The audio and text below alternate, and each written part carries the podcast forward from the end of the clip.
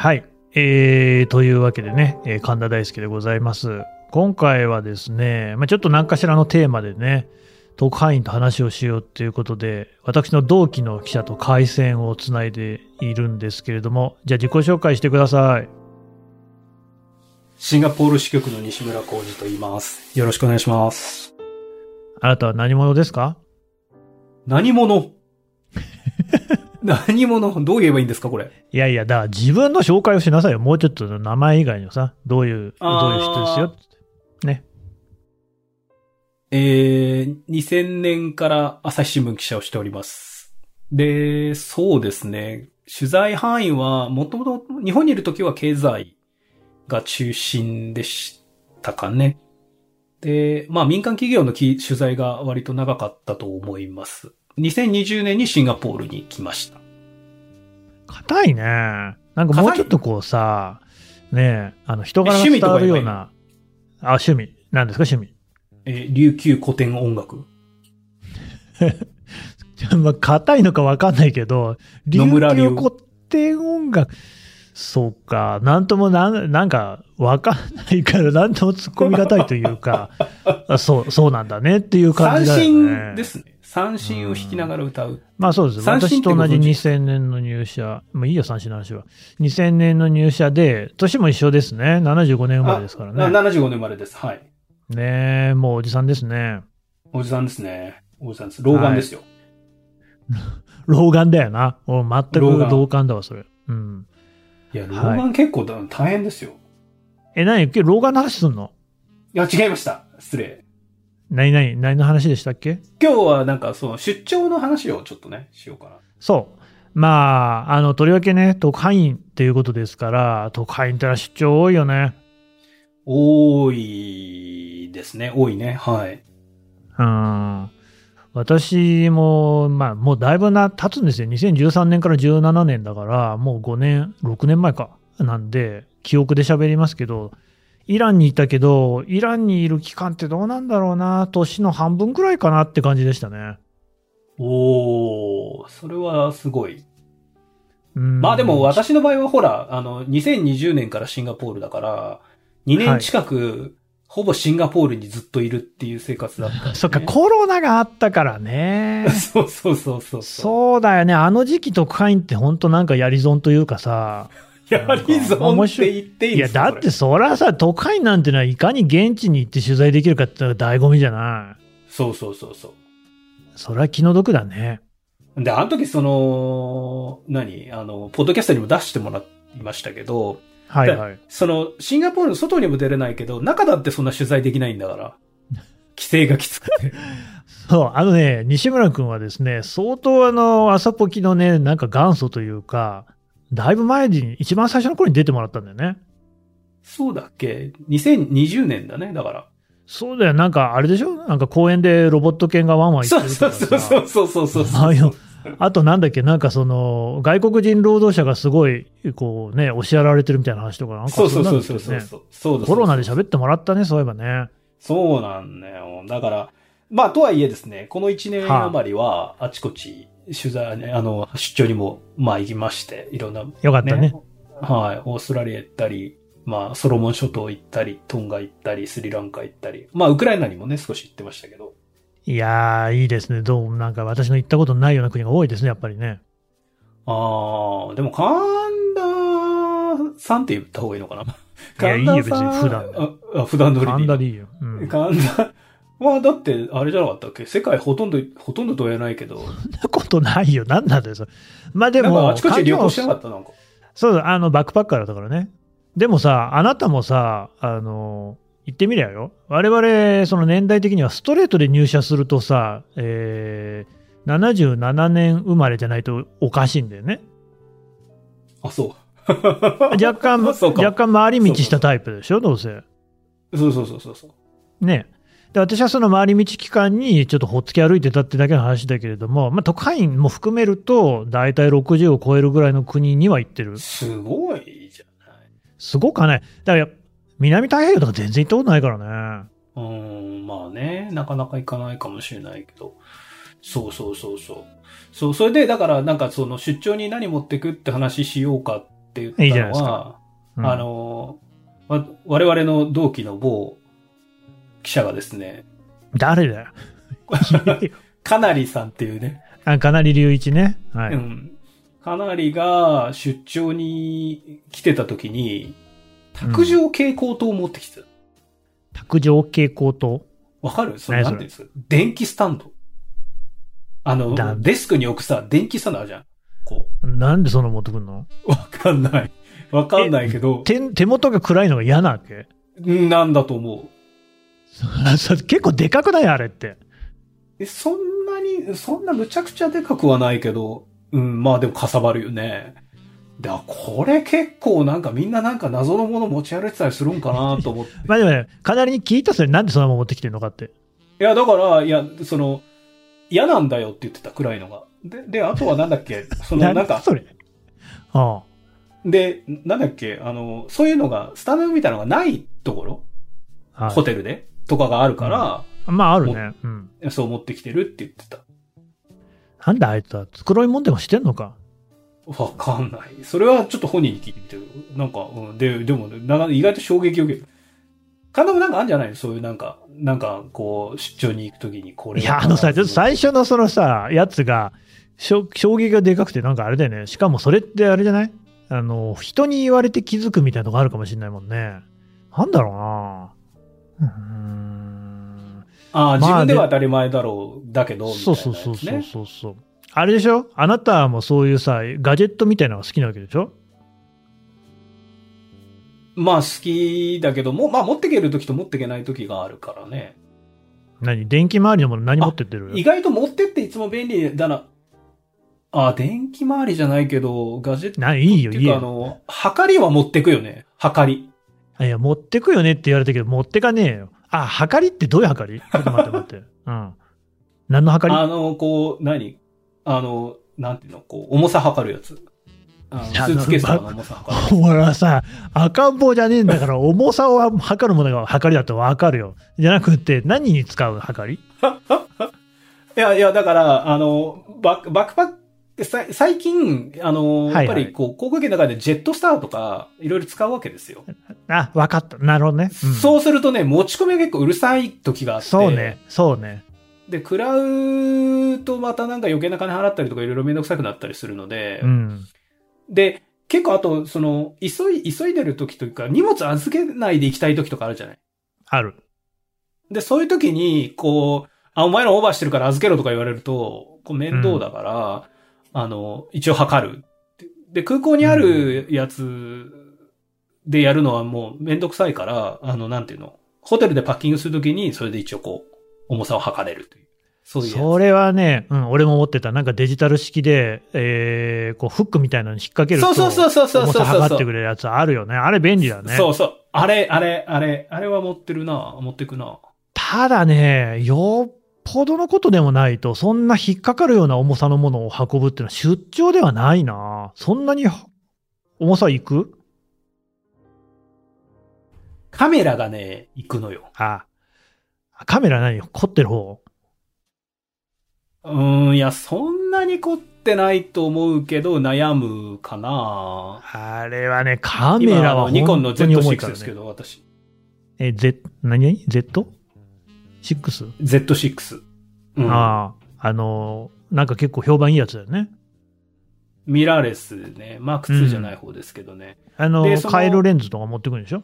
そう、だから、いや、だからそれをどうするかで、24ミリ、200ミリっていう、まあ、使い勝手のいいレンズがあるんですけど、つけっぱなしでいくか。ただ、やっぱ望遠欲しいよね、とか、ポートレート撮るのに単焦点も持ってきたいよね、とかって思うと、はいはい。うん。なんなら、もっと本当になんかこう写真撮るのが目当てだと、壊れたら嫌だからカメラ2つ持ってこうとかなるとあ、そう、あるよね。あるある。うん。で、かなりちょっとそこがね、ネックになるんですよね。ああ、俺も長い時は、コンデジと一眼は必ず両方持ってってたな。ああ、でもコンデジと、コンデジとリッチ側は両方持ってるよ、今も。だから、いや、だから、うんだから、コンデジでフルサイズと、その、マイクロフォーサスがあるんですけど、その、そそれを2つ持っていくかとか。わかんない人、ガン無視のね、説明が、まあまあ、そういろいろあるんだよね。レンズの、まあセンサーの規格だね。はい。センサーの企画ですね。はい。うん。それ私のラインナップだまと、そそうそうそうそう、二つ持っていくかとか、そういうのは。結構ね、あの、今よりもむしろグローブ編集部時代、グローブってところにいたんですけど、うんグローブだと結構フロントの写真とかドーンと大きく大事だからね。そう、使ってもらうのに、結構やっぱり、レンズいいレンズ持っていこうとかってなると、それなりに重たいっていうのはありますね。そうね。で、カメラ周りはね、いろいろなものがあるけど、例えばなんか三脚一脚みたいなものとかって持ってってた？いい、持ってってたけど、最近は持ってかないかなで、うん昔は、あの、動画を撮るのに三脚絶対ないと、撮れうん撮れなかったんですよ。手ブレ補正がそんなに良くなかったから。うんうん。だから、その、まあ、あの、私グローブいた時代にアベマ TV とかと一緒に番組を作らせてもらってたんですあ、けど。やってたよね。うん。だから、アベマに素材出すときとかに、やっぱりこう三脚で撮らないと手ブレしちゃって全然使えない気持ち悪いやつになっちゃうんで、うん。持ってってたんですけど、最近手ブレ補正がめちゃくちゃいいので、そうなんだあ。んあんまり持ってかないかな実実はうん。あのーほら、あの、オズモポケットとか、ああ、知ってます？知ってるちっちゃいやつね。そう、うんとか、あと GoPro とか、GoPro ね。はいはい。うん。GoPro なんか持ってきますけど、それでもう十分っていうか。なんならスマホでも全手ブレ補正めちゃくちゃいいので、うん。あの、本当にちっちゃい、なんていうんですか、三脚を持っていくときはあります。っていうか結構持ってくかな、あれは。あの、足がぐにゃぐにゃって曲がる三脚あるの知ってる？あの、ゴリラポッドみたいなでしょ？ああ、多分そうそうそうそうん。う。高さは3、2、3、2、30センチなんだけど、うん。足がぐにゃっと曲がるやつ。あれ持ってきますね。あれさ、あの、シンガポールの館内ってさ、電源プラグってみんな一緒？ああ、いや、違いますよ。全然違う。あ、イギリス式がメインだけどね。でかいよね、あれね。でかい、でかい。持ってってるあそういう意味だと、あだから、グうん延長コードを持っていく、日本の。延長コードは絶対持ってった方がいいね。うん。日本の延長コードを持っていくと、ほら、今はね、じ自分の身の回りの使ってるのが日本のコードのやつが多いから、うん。そうするとほら、日本の延長コードに別に挿せば、あの、何、変換プラグが1個で済むじゃないそうね。うん。うんだから日本の延長コードを持ってってますね。なんか俺あれ使ってたよ必ず持っていくかな。バックパッカー時代からさ、なんかこう、ガチャガチャ形変えると、そうすべての国の電源に形合いますみたいなやつ。知ってる？ああ、そうそうそうそう。いや、それ、それ持ってるよ。それ持ってる。ああ、やっぱあれ持ってくるよね。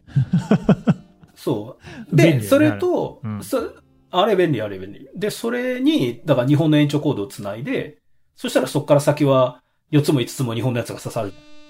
そうね。うん、そうしないと、ほら、変換、変換プラグを3つも4つも持ってくのはバカバカしいので、もうさ、国際会議とかって結構電源プラグが少ない時多くない？ああ、おいおいおいおい。あの時ってさ、もう電源の取り合いだよね、みんなでね。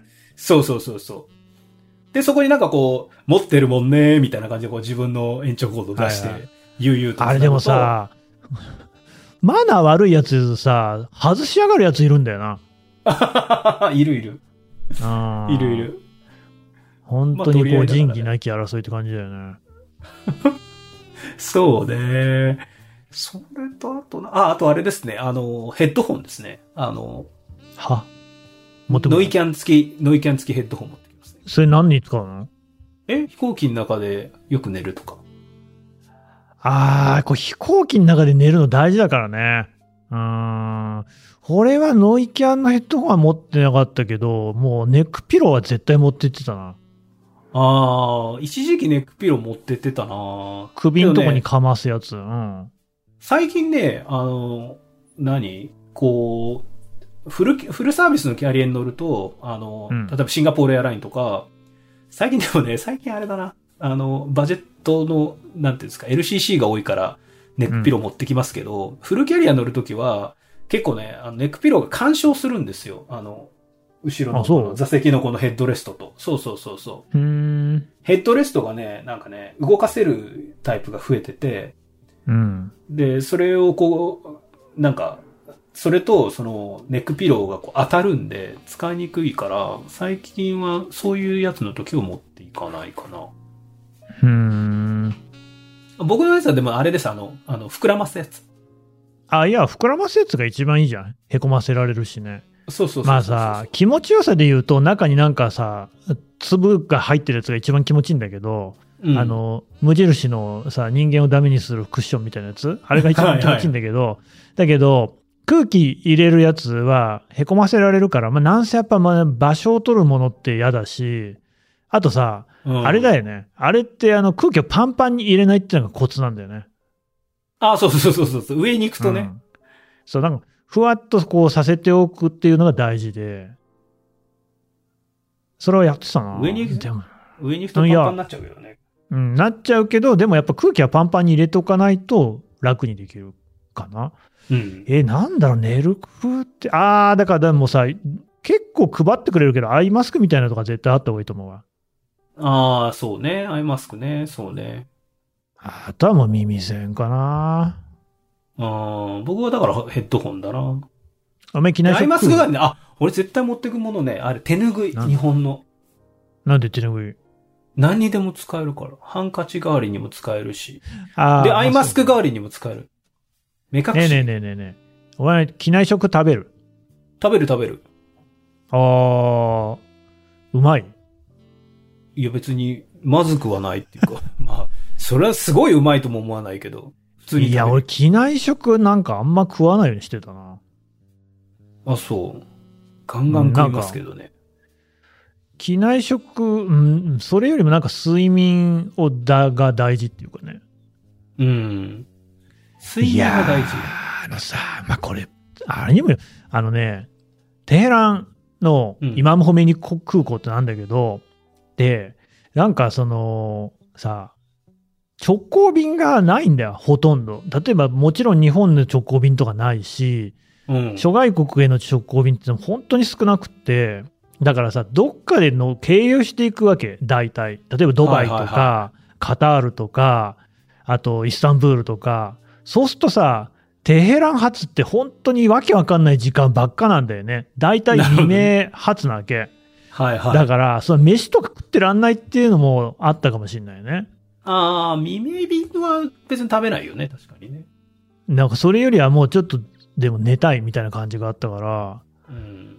一番いいのはあれね、あの、着陸の衝撃で落ち、起きるぐらいが一番いいよね。もうずっとね、ああ、最高だね。ドンだからドンってやって起きたら、おうおう、ついたみたいな。眠気を蓄積させておいて、そこを機内で爆発させるみたいなのに気を使ってたね。ああ、それは確かにあるかもしれない。うーん。あとはなんだろうな。まあ今また違うんだろうけど、また。とにかく、その、携帯が繋がんないと仕事になんないから、もうあらゆるいろんな SIM をなんか持ってったり買ったりっていうのは、ずっとガチャガチャガチャガチャやってたね。今だから、あのー私アンドロイドですけど、まあアンドロイドでも別に iPhone でも、あの、eSIM が増えたからね。あ eSIM だよねちょ、ちょっとね、高い、ちょっと割高なんですけどね、めちゃくちゃ便利ですよね、あれ。いいね事前に入れとけるんで、空港降りて、ね、その、登録すればすぐ使えるんで、だからめちゃくちゃ便利ですね。差し替えなくていいし。もうとにかくさ、イランはさ、イランの携帯電話の SIM っていうのが本当にこう、よその国に行くとすぐ使えなくなるっていうか、全然こう、ローミングしないんだよ。ほんとこうねそねその辺は生命線だったわ。うん、それは確かにそうだろうなあとな、あとね、これは、あの、私の個人的なあれですけど、私大体制服のようにいつも服が一緒なんですよ、大体。何着てんの？あのね、あの、一つは、えーっとね、これいいんですか？あの、普通にメーカー名とか言っていいんですか？別に。別にいいよ。広告もついてないけど。はい。何ですか？あのね、いっつも履いてるのは、モンベルの、あのね、山用のトレッキングパンツなんですけど、なんかね、ちょっとチノパンっぽいのがあるんですよ。それは何がいいの？それはね、まずいいのは、あの、ポケットに全部チャックついてるんですよ。ああ、いいね。これ山ってほら、ポケットから物落ちて、だほらなんか、ねはいはいはい崖とか登ってる時にポケットから物落ちて拾おうとするとそのまま滑落するみたいなことがあるから。うん。あの、チャック閉まるようになってるんですよね。だからポケット全部チャックついてるから、この安心感が結構あって、うん。やっぱり、あの、ちょっと治安のね、あんまりよろしくないとかとかうろうろするときも、やっぱね、チャック閉まってるだけで一段ランク上がるじゃないですか。あるある。だからそれと、あとやっぱ速乾洗ってすぐ乾く。あ、いいね。で、大体ね、長期で行くときって3セットぐらいで洗って回すみたいなのが多いんですよ。うん。だから、出張が何日になろうが、服は3日分以上増えないみたいなね。あ、そうだね。うん、感じになると思うんですけど、そうするともう洗って、手で洗って手で絞っても、そうだななんか、東南アジアの強力エアコンみたいなところだと、翌朝には乾いてるような感じ。ああ、あるあるある。うん。うん。だから、ほとんどそれですね。それと、あと、シャツは、同じような、その、なんだっけ、ダクロンのクイックドライのノースフェイスのシャツがあるんですけど、うん。それで、えー、ジャケットはユニクロの、あの、速乾、あの、なんていうのかな。あの、軽いジャケット。うーん。情情熱ジャケットだっけ？なんかそんな名前のやつ。このセット。どこ行ってもこれですよ。うーん。まあで確かに、なんか決めとくと楽だよね。なんか急な出張とかあるじゃん。うんうん。いや、中東とか特になんか発生持ち場って感じがあって、なんか事件とかさ、事故とかあった時にすぐ行けっていう感じの連絡が来ることが多かったから、もうなんか常に、あの、頭で考えなくてもいいようにはしてたね。そう、出張動画ね、大体そのままにして置いてあるんですよ、僕も。だから、全う部。ん。うん、うん。だからなんで、結構服はもうそれで決まりだし、あれでもあれだよ。俺はあの結構現地調達してたね。おー。なんか思い出にもなるじゃん。だからさ、はいはいはいはい。例えば、トルコとかよく出張してたんだけど、イランの隣の国だからね、トルコに、あの、トルコのユニクロみたいなお店あってさ、はいはい。あ LC ワイキキっていう、なんで ワイキキなのかわかんないけど、LC ワイキキっていうさ、トルコの人だったらみんな知ってるチェーン店があるんだよ。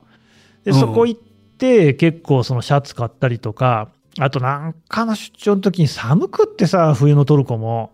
はいはいはい。それこそディアルバクルとかドーバヤジットとか東の方に行った時だったと思うけど、その時も、あ、ガジアンテップかな。地震あったとこだよね。あの辺なんかに行った時に買ったあったかい服は未だに着てるよ。おー、いいね。使える。うん。いいね。うん。たださ、トルコで買ってもメイドインベトナムとか書いてあるけどな。そりゃそうだよね結。局アジアかいって感じそりあゃ、るけどね。そりゃ世界中そうかもしれないけど。うん。いや、でも結構、そうね、服とかもそうだよな。で、あと、靴とかどうしてんの？靴は、いやー、全然何のこだわりもなかったなただやっぱりねスニーカー的な？そうそう、よく歩くから、スニーカー、あ、でもそう、思い出した。スニーカーで全部取材してたんだけど、うん。あれなんだよね。まあ、たまにさ、アルジェリアに出張した時に、なんかいきなり大臣とさ、はいはいはいはあい。のインタビューすることになってそうそうそうそうさ、すげえ怒られんだよね。そうそう。革靴履けとかって言われて、そう。しゃあねえからなんか、その時に一緒にいた運転手さんの革靴借りたわ。ぶっかぶかでさ、もう全然明日会ってないんだけどさ、もう本当にあの、それでなんとかやり過ごしたね。そう、割とね、そういうのがあったりするから、あるねま。あ俺の場合は、あのね、あの、いつも革靴、革靴っていうか、あの、東京にゴローっていう靴屋さんがあるんですけど、うん。そそこのチロリアンシューズを履いてて、うん。チロリアンシューズってなんていうの？まあ、じゃあ見た目ちょっと革靴っぽいじゃない？で、頑丈だから、うんどこ歩いても平気だし、だからどこ行くときもそれを履いてるね。で、うんもうその、なんていうの、のっぱら歩くときも、田んぼ歩くときもそれで歩いてるし、大臣に会うときもそれだし、で、さっきも言ったその山用のパンツだし、で、ジャケット着て、シャツ着てジャケット着てネクタイするとそれっぽく見えるので、それっていうう。ん。今検索したチロリアンシューズ出てきた。確かにこれだったら革靴っぽいね。てか革靴じゃね？これ。そうそうそう、革靴、革靴。ごっつい革靴。うんなるほどなそれで俺でも絶対無理だわ。こんなのあったらさ、あの、足を締め付けられることが嫌だから。絶対スニーカー、もう柔らかいスニーカーにしてたね。そう、そう、今はね、もうそれで、それ2足あって、色違い2足あるんだけど、もうそれで何年履いてんだろう ?10 年近く履いてるけど、うん。が頑丈水。最初の1ヶ月ぐらい苦行ですけどね。ああ、でもそういう靴って慣れちゃえばね、もうそれが楽になっちゃうもんね。もうそう、全然楽で、頑丈で、もうソールも張り替えて使ってるけど。で、まあさっきも言ったけどね、なんかどこにでも行ける、まあ大臣にも別にそれで、ちょっとね、拭いて、もう土でボロ、あの、めっちゃ汚くなるから、一応ちょっと拭いて、なんならその、靴積みぐらいは現地調達して塗ったりして、うーん。あ会えば大丈夫みたいな感じでも。そうだわ。なんか考えてみれば、いろいろそういうドレスコードをあんまり俺が考えないもんだから、あの、お怒られるっていうか、たしなめられる機会はよくあったなっていうのを思い出したのが、あの、もう死んじゃったけど、亡くなられたけれども、ラフサンジャニっていうね、元イランの大統領にインタビューするってことが決まって行った時に、俺半袖の服着てたんだよね、夏だ、暑かったからさ。はい、ダメだよ。よっつって言われて、やっぱあれなんだよね。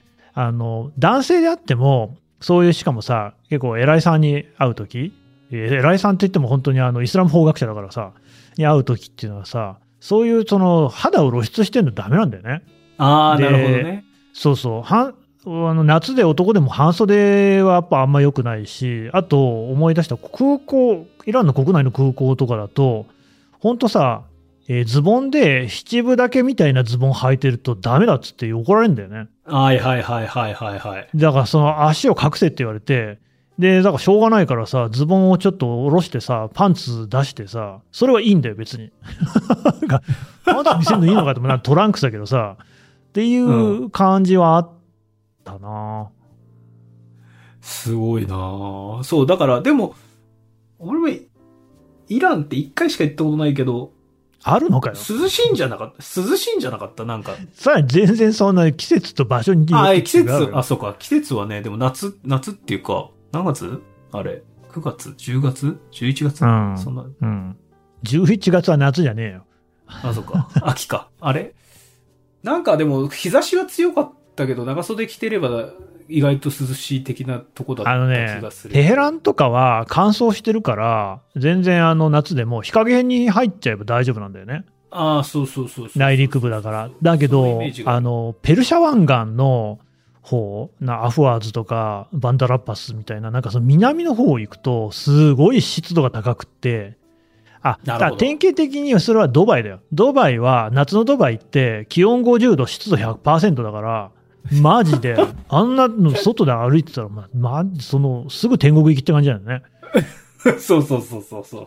だけど、ちょっといっぱいそういうのもさ、何でも物は試しだなと思って、わざと外歩いてみたんだよね。したらさ、ちょっと歩いただけで、もうあ肌から頭の汗が吹き出す吹き出す。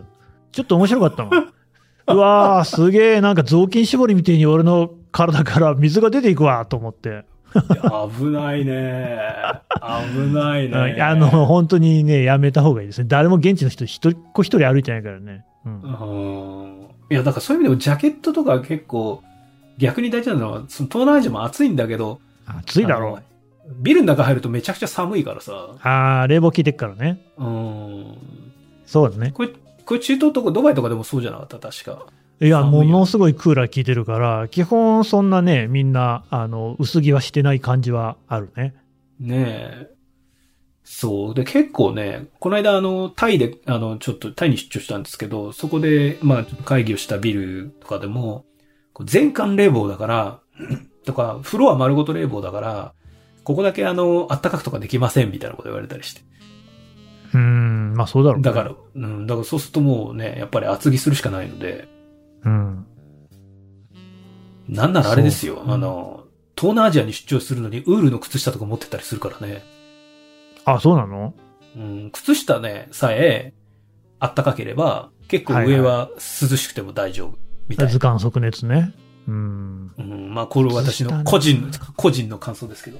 いや、ほんとさ、中東も冬は底冷えすんだよね。だからよく厚手の靴下、とそれこそ冬山の登山に使うようなやつを持ってってたな。ああ、そう、冬山用の靴下はおすすめですよ。うん。あったかい割に蒸れないやつとかもあるので、私も愛用してます。そう。そうね。でもなんか日本みたいにさ、携帯回路とかないからさ、ないね。うん。あ、やっぱ下着ですよ、そういう時は。ウクライナ。行ったのが3月、3月だったかな ?4 月 ?3 月だよな、確か。で、パリにその前にいたんですけど、その時も雪降ってたね。うん。うん。で、やっぱり下着だよね、大事なのはね。うーん。そう。必ず俺も桃引き履いてたあったかいやつ。そうそうそうそうそうそう。桃引きですよ。いや、ほんとほんと。おいこのおじさんの桃引きの話誰が重要あんのかこれ。いや、ないだろ。話はまだ続きますが、続きは次回。朝日新聞ポッドキャスト、楽屋裏では、リスナーの皆様からトークテーマを募集しております。概要欄のフォームからどしどしお寄せください。お待ちしております。